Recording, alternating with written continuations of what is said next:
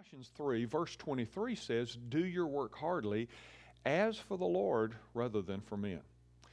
You will know that your job is your calling when you do what you love and love what you do.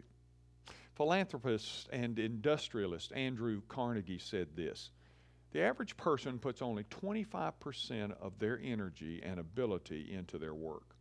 The world takes off its hat to those who put in more than 50% and stands on its head for those few and far between souls who devote 100%. Thomas Edison loved work. In his latter years, he established Menlo Park, which was the world's first factory for making nothing but inventions.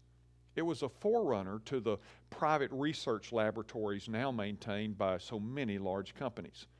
And at Menlo Park, Edison promised to turn out a minor invention every 10 days and a big thing every six months or so. At one point, he was working on 47 different things at once. Other inventors may have been richer, but no inventor has ever been more enthusiastic or successful. When you believe that what you do makes a difference, you have a different feeling about what you do. And when you believe your job has worth in God's eyes, you're no longer vulnerable to the critics or are you dependent upon the cheerleaders? Paul said this He said, I consider my life worth nothing to me. My only aim is to finish the race and complete the task that the Lord Jesus Christ has given me.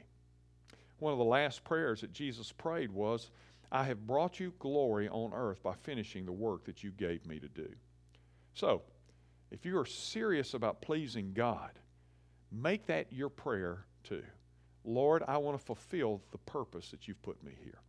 I'm Ray Jones, and that's another heart truth for your day.